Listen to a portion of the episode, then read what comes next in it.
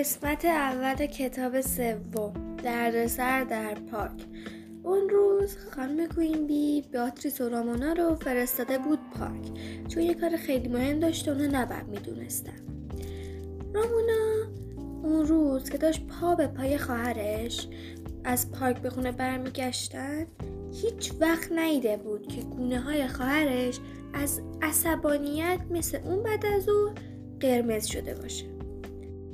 رامونا توی دلش آرزو میکرد که مامانشون برگشته باشه. وقتی رسیدن نزدیک خونه، دیدن که اتومبیلش بیرونه و خودش تو پذیرایی نشسته.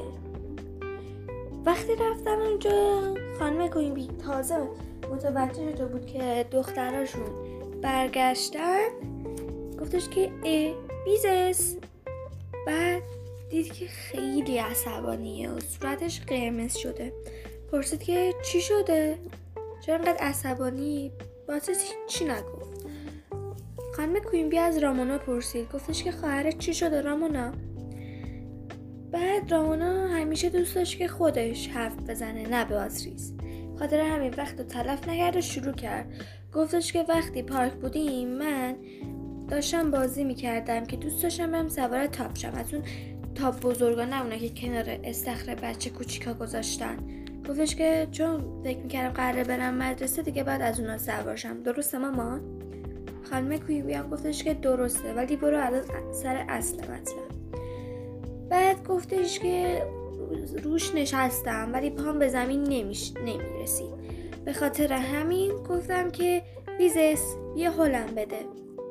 بعد رامونا گفتش که یه سری پسر ب... پسر بزرگ اومدن، شروع کردن گفتن جیزس بیزس جیزس بیزس.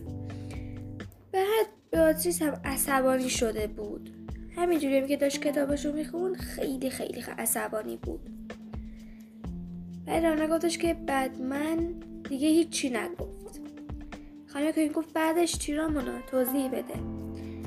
تا رامونا اومد حرف بزنه، بیاتریس نذاشت اون حرف بزنه و گفتش که بعدش ایشون خانم پریدن از تاب، اومدن روی منبر و دستشونو گرفتن جلو گوشش، زبونشو در آورد و گفتش که آبرومو جلوی همه اون پسرها بود. البته اون پسرها که بزرگ نبودن، فقط ادای بزرگا رو در می آوردن.